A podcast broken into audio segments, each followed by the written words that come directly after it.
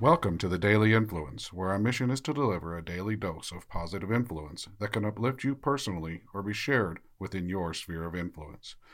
While not every episode may directly apply to your unique circumstances, we strive to provide insights and inspiration relevant to most people's daily, weekly, and monthly lives. Whether you're tuning in during the morning, noon, or night, the Daily Influence is here for you. Listen, share, and embrace the power of influence in your life. Hey, everybody, Brian Smith here with the Iron Team series. And we are going to tackle uh, a pitfall that might throw you for a loop today. Uh, the pitfall is happiness.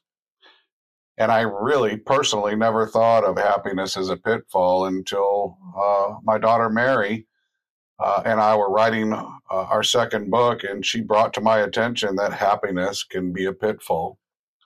And it's really interesting uh, because uh, I guess as I thought about happiness as a pitfall, I learned that happiness can get in the way of reality and it can overshadow maybe what is going on around us and then it can create pitfalls which almost seems to contradict some of the things we've talked about in the past about positive thinking and always being positive but thinking positive and putting positive thoughts out doesn't necessarily mean you're happy it just means you're being positive about a negative situation but just the act of being positive about a negative thing doesn't mean you're happy about it. So maybe it's not a contradiction.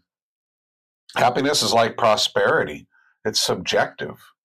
And because I might be happy and, or something might make me happy, it surely doesn't make everybody else happy. So that could be a pitfall because I could, in my happiness, be creating unintended consequences for others to be unhappy.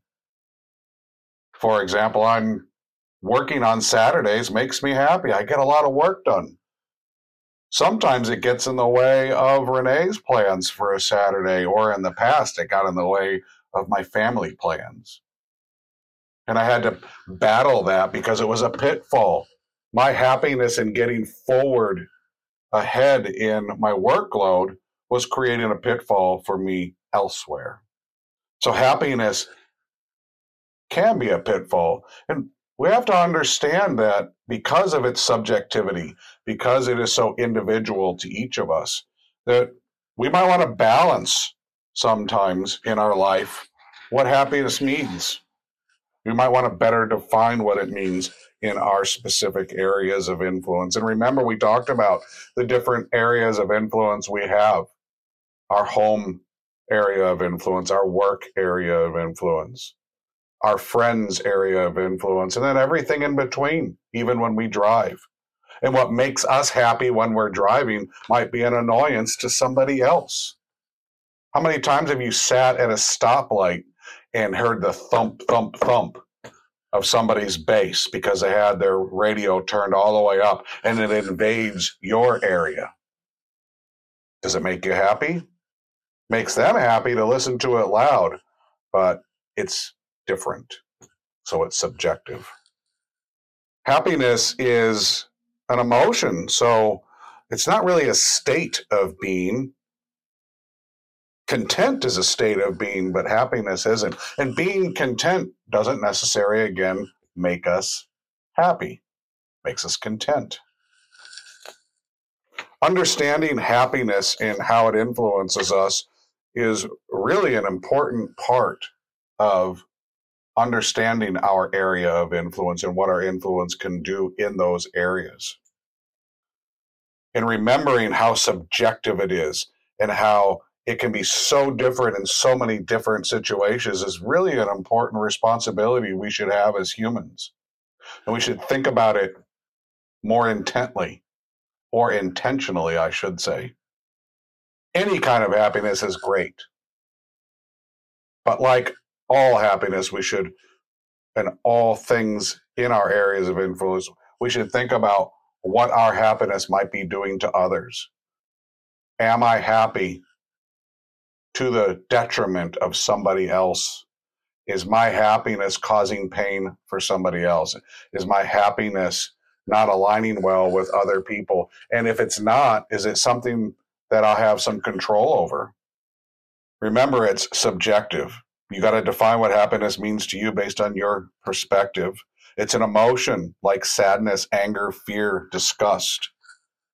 It's not a state of be a state of being to be constantly strive for. That's why it can become a pitfall. Believing happiness is a state of being rather than emotion sets you up for potential failure.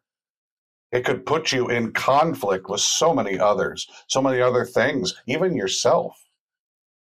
If you live in a constant state of happiness, well, then you'd probably dull all of your other senses. You'd start to lose perspective of what other things meant. You might overshadow things that are important. It's like pain. If you never felt pain, how would you know if you ever cut yourself too deep? And it might make life boring. Not that we want negativity in our life or sadness or empathy or any, any of the other emotions that we have to deal with, but they do provide context and contrast that helps us appreciate the good things and sometimes the bad things that make lessons easier to learn. When we strive for contentment, we can feel at peace.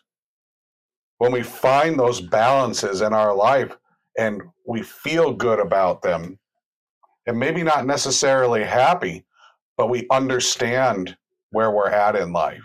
We understand the differences and we understand the differences of others, which is really the important part of having balance and practicing gratitude for other people's happiness and giving feedback and being transparent about the, the, these things is such a powerful way for us to manage happiness in our lives and to help others appreciate what happiness can be for them and for us too.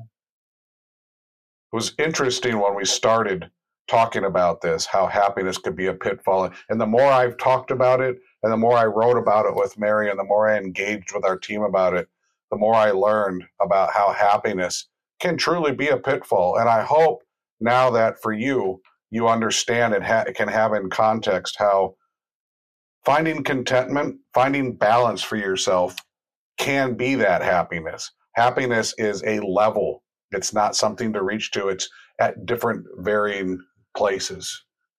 And that you can be happy with contentment, you can be even happy with challenges.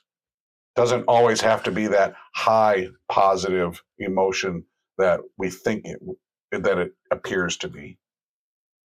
I hope you have a great day, and I hope to uh, talk to you again tomorrow as we go through the reflections of all the pitfalls we've just discussed over the last week and a half. Talk to you then.